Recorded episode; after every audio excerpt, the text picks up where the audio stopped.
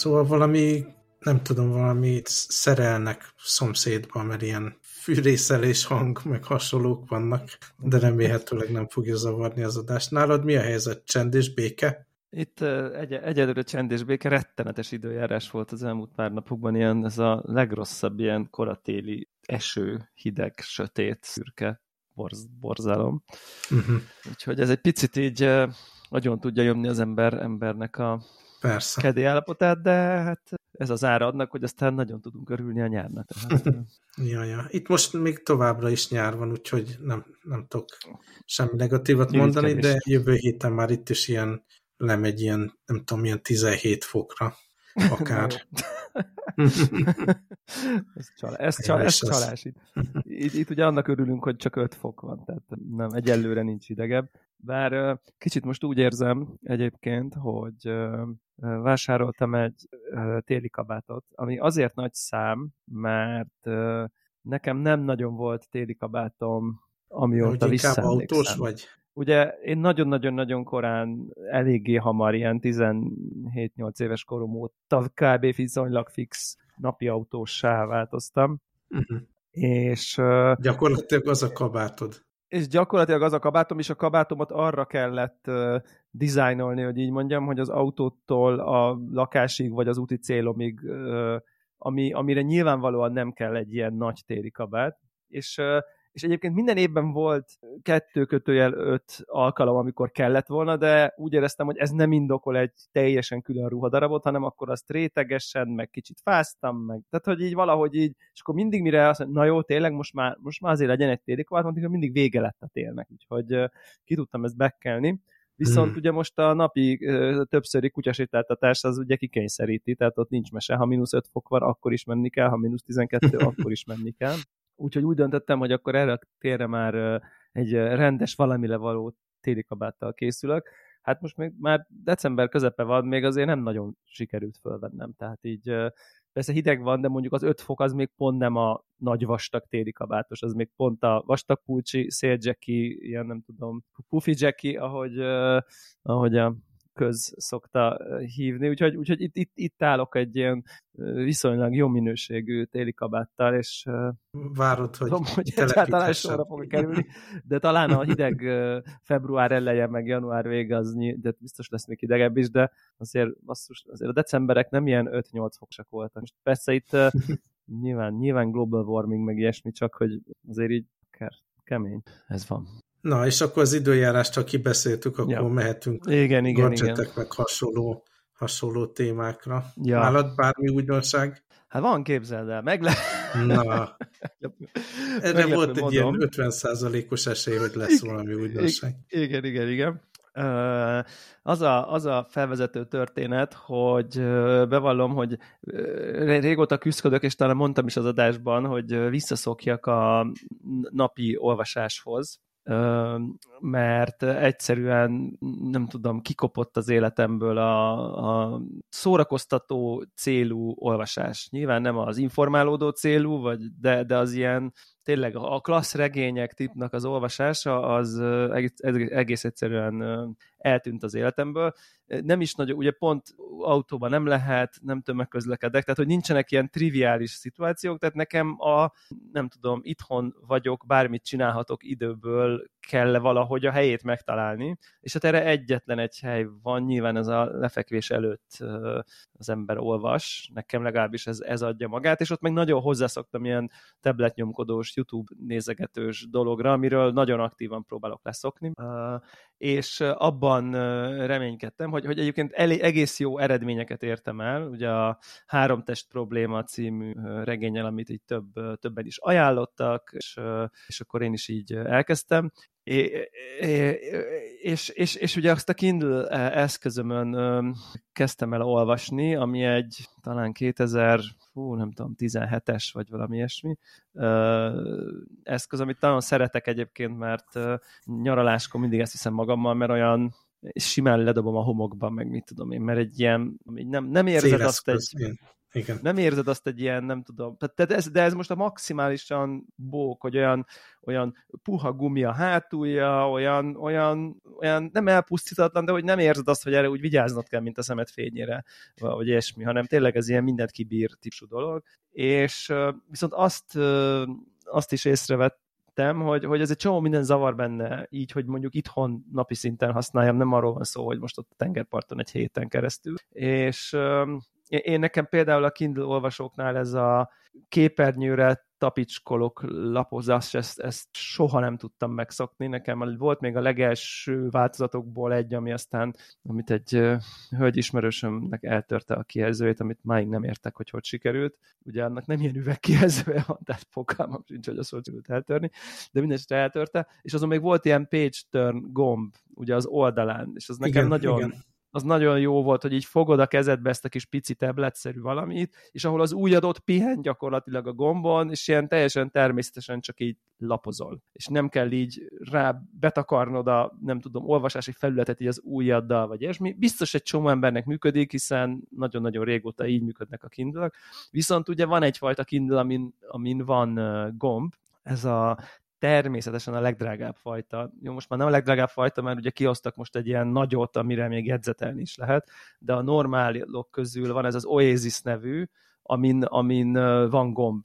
És hát olyan akció volt a Black Friday-nél, ugye itt az Oasisről azt kell tudni, hogy ez az ilyen, nem tudom, felső kategóriás Kindle, viszont már nem egy mai csirke.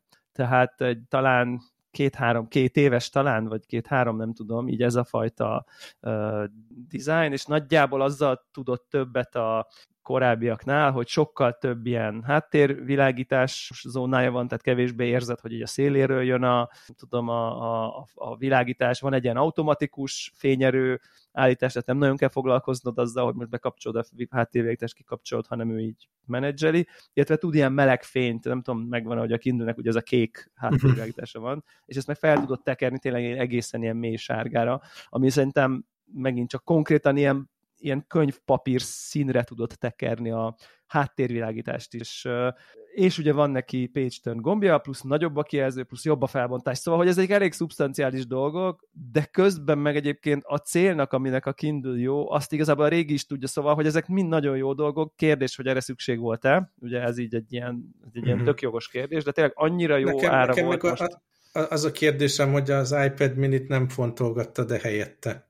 Nem. Nekem ez a háttérvilágításos sztori, ez nem működik. Tehát ez hosszas olvasásra én nem érzem jól magam, és főleg azért nem érzem jól magam, mert munkám során, egész nap során, szórakozásom során végig kijelzőket nézegetek, klasszikus, pixeles, háttérvilágított képernyőket, és egész egyszerűen utána, hogy amikor én elkezdenék olvasni, és megint kezembe veszek egy háttérvilágításos képernyőt, amin videójátékozok, amin dolgozok, amin sorozatozok, amilyen jellegű kijelző, nekem kell egy vágás oda, hogy itt most más történik.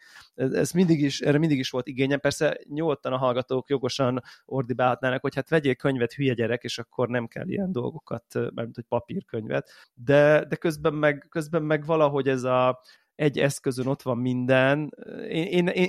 Nekem nagyon tetszett mindig is a Kindle-nek ez a gadget, de közben valahol mégsem gadget. Tehát ez az e-ink kijelzőt, ezt nem annyira érzed egy ilyen elektromossággal működő dolognak. Tehát van benne valami analóg. Pont annyi, amennyi engem így megnyugtat, hogy most épp nem. Ugye nekem van a nagy iPad-em, hát igazából azon is olvashatnék, tök jó, két oldal kifér egymás mellé, tehát hogy ott, érted, az a kis remek kijelzője van, mini LED, nem tudom, tök jók a feketék, tehát akár úgy is tudok olvasni, ugye, hogy fehér betűk vannak a fekete alapon, és akkor ugye nem vakítja ki a szemed a fehér alapon. Ugye a fehéret csak úgy tudják ezek a kijelzők, hogy megy a világítás, és akkor van ilyen dark mode benne, meg nem tudom, de nem.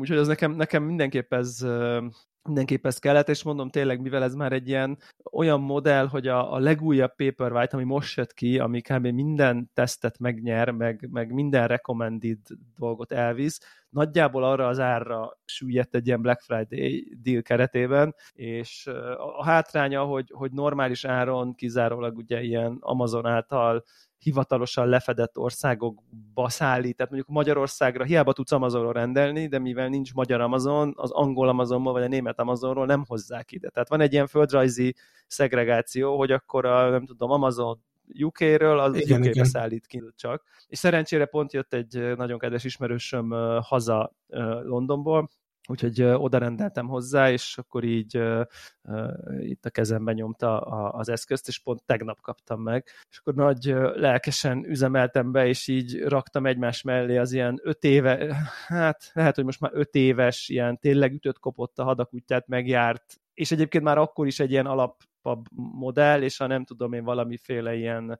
high-end dolgot, és bakker, fú, azért nagy különbség van. Tényleg a felbontáson is nagyon érzed, hogy sokkal tisztább az egésznek a képe, ez a meleg fény, ez tényleg, aki nem látta még, nagyon jó, nagyon, nagyon érdekes, hogy tényleg be tud állítani a háttérvilágítást ilyen papír színűre, és mivel ő nem vakít, hanem csak pont annyira kapcsolja be, hogy el tud olvasni, ezért így sötétben is kicsit olyan érzésed van, mint hogyha egy ilyen fluoreszkáló papír lenne a kezedben. Tehát nem ez a világító, hanem ilyen... Ez ink valahogy úgy működik, hogy arra használja csak az áramot, hogy bekapcsoljon, hogy váltson. Adott esetben feketére egy pixelt, és aztán igen. A világítás az meg csak gyakorlatilag háttérvilágításként be van kapcsolva, az nem olyan, ami a képernyő megjelenítéséhez szükséges. Szóval valóban igen, inkább azért, olyan, mint egy nem világító felület, amin van valami ink, és akkor az meg van világítva, azt látod.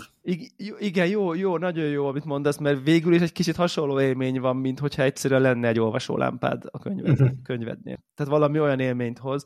Úgyhogy így, hát nagyon boldogságos ilyen gadget élmény volt ez. Szerintem egy ilyen Kindle eszközt is tök jó kibontani, meg tényleg tök szép. Ugye ez egy picit már, ez egyetlen bajom, hogy ez nem annyira... Szállítják érdekes módon. Igen, nagyon-nagyon furcsa.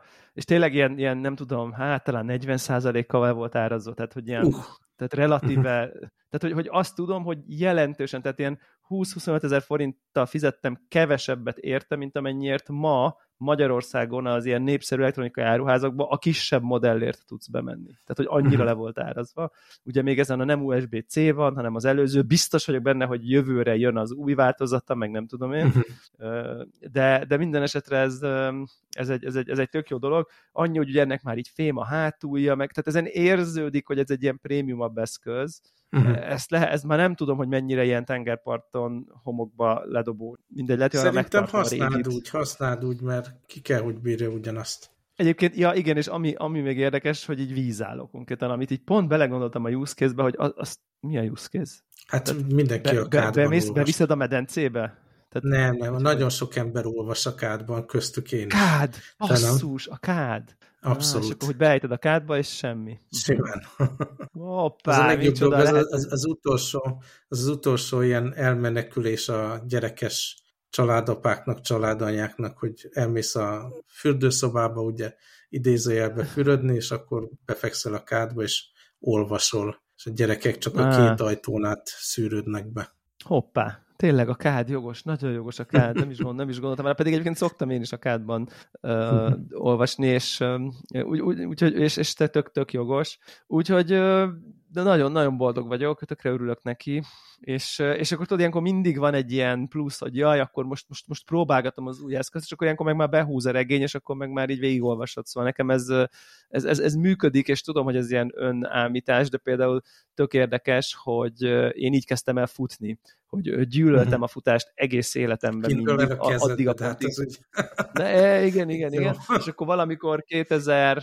nem akarok hülyeséget mondani, 8-9 környékén, amikor kijött az a Nike Plus, tudom, te cipőbe raktál még, és iPoddal párosítottál, akkor egy olyat vásároltam, hogy hát ezt nekem ki kell, hogy próbáljam, hogy a cipőbe beraksz egy gadgetet, és akkor az iPod a karodon, és azok így beszélnek egymással, ugye ilyen wireless módon, és ott kiírja a nem tudom tempódat, meg a nem tudom micsodát, és akkor igazából ennek a gadgetnek a próbálgatása szoktatott ráfutásra aztán, amit aztán elég komolyan sikerült is elkezdenem, nyilván túl komolyan a mindenféle térműtetek. Nekem is segített vezetett, egy ilyen eszköz, nem tudom, emlékszel-e, volt régen a Nike-nak ilyen saját futó órája, még mielőtt csak app lett belőle az Apple volt. Igen. Ez be volt már építve, és nem kellett. Nike sárga színű, és engem is az motivált, hogy azt próbálgassam.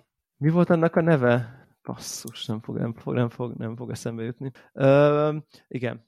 És az izével, most erről eszembe jutott, hogy azzal az amit egy jó pár adással ezelőtt meséltél, ilyen golyó, ami nem tudom, mindenféle otthoni edzést lehet csinálni, azzal mi a helyzet? Ez egy dobozban várja, hogy használva legyen. Igazából abban az időszakban, amikor ugye teljes lockdown volt, igen, itt, és nem tudtunk még futni se lehetett kimenni, illetve csak maszkba lehetett futni, akkor azért elég sokat használtam, és ha megint ilyen időszak lesz, remélem nem, de ki tudja, akkor elő fogom venni, de tehát, hogyha ki tudok menni, akkor inkább azért kimegyek futni. Ja. Nike Sportwatch közben ezt sikerült legoogliznom. Ja. Na, aztán még ilyen hardware-öröm, akkor én meg visszautalok. Van. Igen, a múltkori adásban beszéltünk ugye a Steam Deck vásárlásról, és aztán a Connected csatornán, Telegramon volt mindenféle kérdés ezzel kapcsolatban, hogy érdemes-e megvásárolni egy ilyen Steam Decket, hogyha az ember Game Pass játékokat akar játszani, meg monitorra kötni, meg mit tudom én. Csak gondoltam, akkor megosztom így a nagyobb közönséggel is, hogy nekem az a véleményem, hogy nem érdemes ilyen Windows gaming PC-ként megvenni, tehát így eltöltöttem jó pár órát, akár napokat is azzal, hogy a Windows teljesen beüzemeljem, akkor Destiny már működött, akkor gondoltam, felrakom rá azt a Halo Infinite játékot is, mert hogy azt a testvéreimmel elkezdtük játszani co-opban, és hát nagy nehezen feltelepült, de akkor rádöbbentem, hogy így a joystick, a baloldali kontrollert azt nem látja a játék, illetve csak a menüben látja, akkor így tudod, ez a egyórás internet research, YouTube videó nézegetés, hogy hogyan lehet beüzemelni, akkor le kellett tölteni valamilyen open source driver, kupacot, meg appot, meg mit tudom én, tehát így eléggé ilyen vacakolás volt. Sikerült aztán beindítani, és működik, de mondjuk még co-ban nem próbáltam, de működni látszik, de látszik, hogy nem erre van ez az eszköz kitalálva. Ezzel szemben, hogyha ugye Steam OS-be bútol az ember, baromi jól lehet mindent telepíteni, minden pöcre működik, aztán lehet azokat is így konfigurálni, de alapvetően működnek a dolgok, és egy nagyon egyszerű folyamat is. Ez a céleszköz erre, hogy Steam OS-ben futtasd a játékokat, szóval én azt mondanám, hogy aki elsősorban Windows gépként tekint rá, meg monitorra kötősként, arra talán érdemesebb egy sima PC-t, kis PC-t venni. Igen, és ugye azon 1-2-3 hónap alatt, amíg nálam is volt, én bevallom őszintén, hogy én még csak már a telepítésen így elakadtam. Nem azért, mert meghaladta volna a képességémet, hanem már ez a Windows telepítés már önmagában nem szuperintuitív, kicsit van ilyen, rádugod a gépre, rámásolod a Windows ISO telepítőt, meg a drivert, akkor nincs billentyűzet, akkor kell egy USB-s billentyűzet, mit tud, tehát van egy ilyen... Én azt úgy oldottam meg, hogy nem kellett USB-s billentyűzet, hanem így újjal sikerült eljutni a preferences-be oda, hogy be tudtam kapcsolni a virtuális keyboardot, de ez legalább egy új internet research volt, hogy ezt el tudjam érni, hogy a Wi-Fi passwordot egyáltalán be tudjam írni. És mondom, ezek az ilyen mindenféle open source meghajtók, hogy a kontroller működjön. De nekem az a nagyon erős motiváció, ugye most indult az új a Destiny évad. Én abból nem akarok úgy az elkövetkező 6 hétben lemaradni, mert nem tudom, mert erre rá vagyok függve, meg ilyen kompletista szemléletmódon van, és ezért végigküzdöttem magam rajta, meg bebútolok majd a Windowsban, meg csinálom ezeket a rendszergazda feladatokat is ezzel kapcsolatban, de ajánlani azért azt nem tud. Viszont a másik nagyon nagy kockázat, amit a Steam Deck behozott az életemben, hogy ezek a Steam akciók, ugye minden héten van valami, beraktam egy csomó játékot a wishlistbe, kívánságlistába, hogy na ja, majd, ha akciós lesz, akkor megveszem, és gyakorlatilag minden héten jön egy üzenet a Steamtől, hogy hát a vásárló, ugye a kívánságlistában pontosan valami most 50%-os akcióban van, úgyhogy ami ilyen lemaradt játék, de azért szívesen kipróbálnám, ez a Red Dead Revolver 2, például az volt akciós, meg Death Stranding, ez is, ezek mind ilyen SteamOS kompatibilisek. Két-három ilyen játék volt, amit az elmúlt két hétben megvettem, és nyilván nem lesz ennyi időm játszani vele, szóval így vissza kell fogni magam. Ugye ez általában konzolon nem nagyon van, tehát hogy ilyen hatalmas, ilyen 50+% meg 60%-os diszkánt, és az ember így rá tud kattani. Én emlékszem még a régi Windows gaming időkből, hogy főleg aztán, amikor ilyen karácsonyi akciók, meg ilyesmik vannak, az ember vesz 100 játékot, és egyikkel se játszik. Durva. Hát igen, ebben én is bűnös vagy voltam, rögtön egy csomó minden szart megvettem, csak azért, hogy na majd a Steam Decken. Igen, tipikusan érted, ilyen Death Stranding, hát az egy ilyen 60 órás játék. Hát, hogy... Igen, meg hát a Red Dead, az is ilyen hosszú. Igen. Úgyhogy... Ez a Steamnek a pénztárcagyos feature, ez ettől szerintem nehéz szabadulni. Mondom, tényleg az egy szerencse van, hogy így hosszas év videójáték podcastelések eredményeképpen így el sikerült jutni nagyjából oda a podcastnek, hogy most már nem nagyon fizetünk videójátékokért, nem azért, mert tudom, hanem ugye tényleg kapjuk a fontosabb, nagyobb játékokat minden valamilyen módon, talán Blizzard, meg ilyen Diablo, meg Call of Duty, ezekkel kivételével az összeset nagyjából. Tehát csak az Activision Blizzard az, aki valamiért így nem ilyesmit, de hogy ott is akkor emiatt... Csak nem ugye kritikusak így, voltatok. Nem, szerintem ott egyszerűen itt apróság, itt lehet, hogy az egész ország, vagy nem tudom, tehát hogy nem ütjük át az inger küszöbét nekik, tehát mindegy, ez van. Azt az egy Call of Duty-t meg tudom venni egy évben, tehát így nincs ezzel probléma. De és mi a helyzet a Destiny-ben éppen?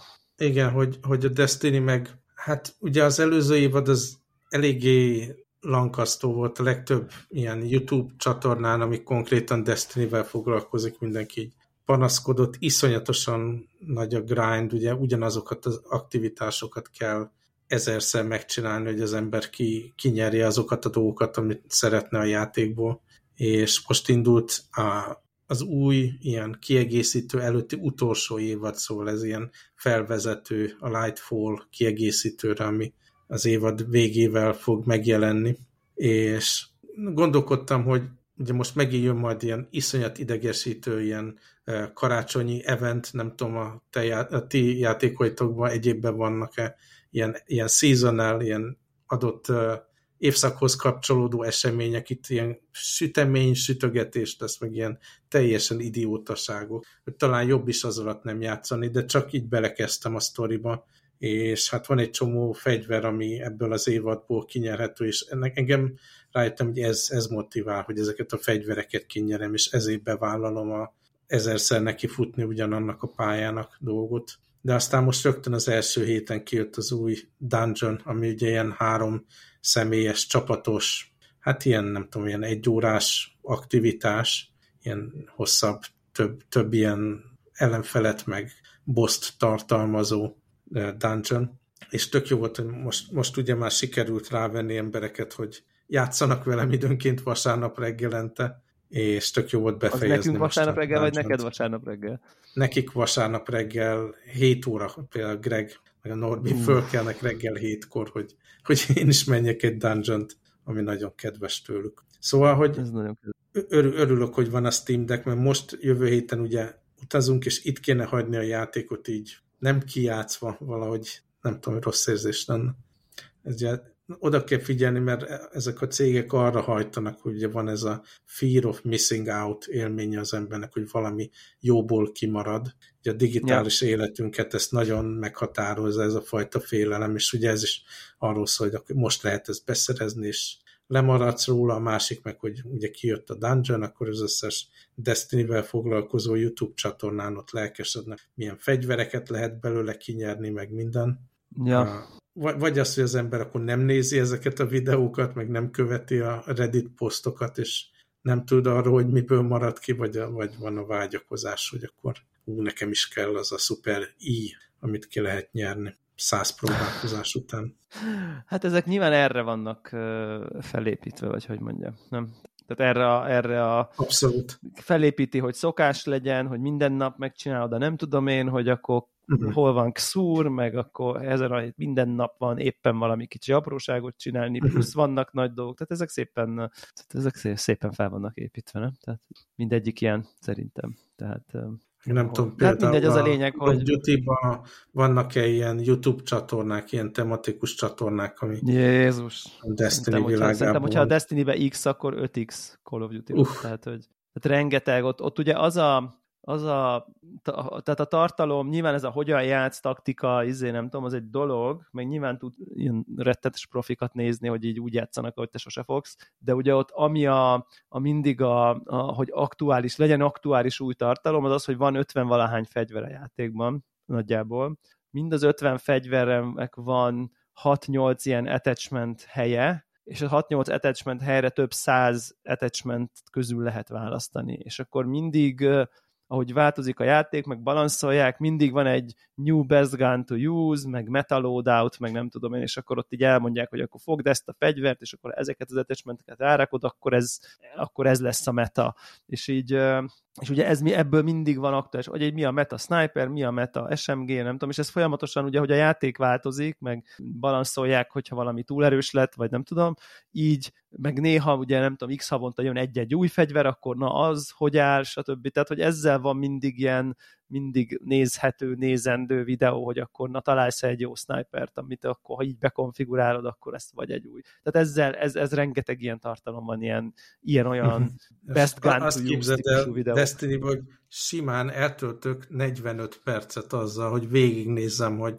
ilyen sztárjátékos, aki nem tudom, emberfeletti képességekkel rendelkezik, hogy tud szólóba egy ilyen dungeon-t végigcsinálni, és 45 percet végignézem, tehát hogy nem találom unalmasnak egy pillanatra sem. Ugye van az X darab ilyen encounter, ugye különböző szintek, meg mit tudom, és akkor mi a taktika, milyen fegyvereket használ, hova tud bújni, stb.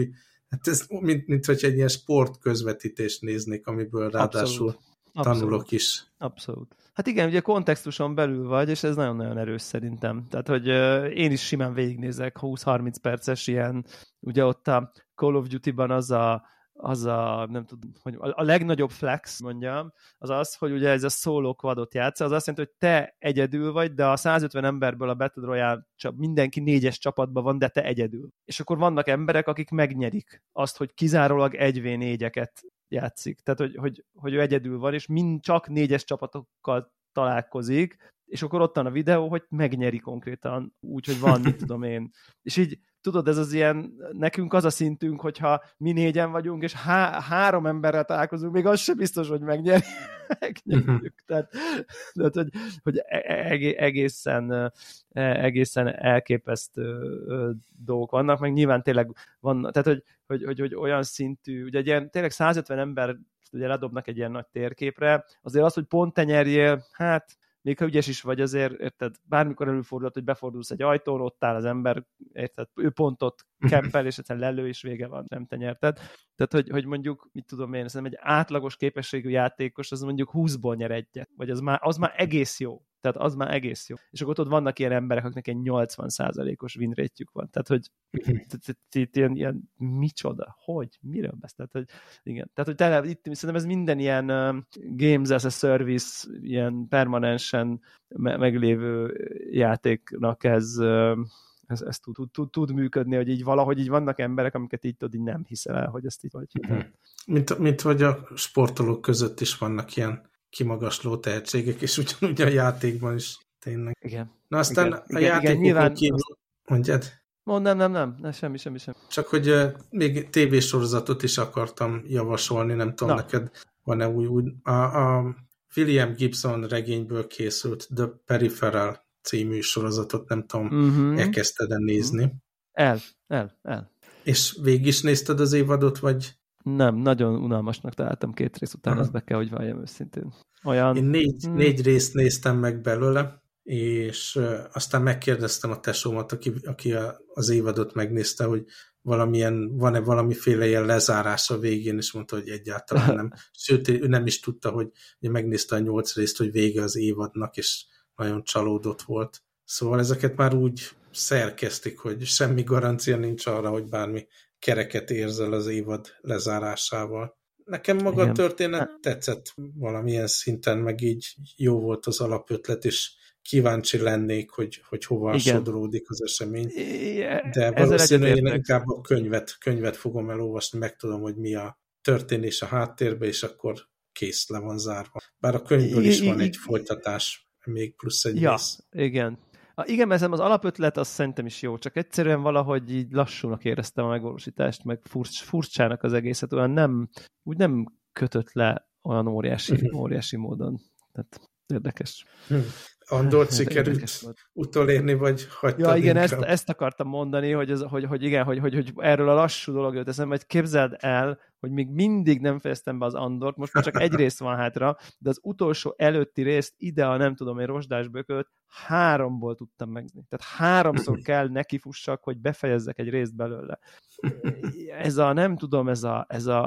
Az egész olyan, mintha egy ilyen mocsárba haladnék előre, ahol így számomra semmi érdekes nem történik. Tehát, hogy ugye nem akarok itt a story módba spoilerezni, hogy az utolsó előtti részben mi történik, de egész egyszerűen abban, ami történt, semmelyik szál nem érdekelt. Tehát, hogy így mindenki szenved, mindenkinek fancsaliképe van, nem tudom, valahogy ez nekem nagyon nem működik, és pont az az összes megfogalmazásom, hogy utálom, hogy ezt néznem kell ezt a sorozatot, mert hogy Star Wars, tehát nyilván meg akarom nézni, de közben az egészet utálom, hogy na jó, igen, mert tudni akarom, hogy mi történik, érdekel a finálé, érdekel úgy globálisan, de hogyha itt csettinthetnék, és már túl lennék rajta, akkor azonnal megtenni. Annyira más élmény, de hát ez erről szól, hogy különböző dolgok érdekelnek.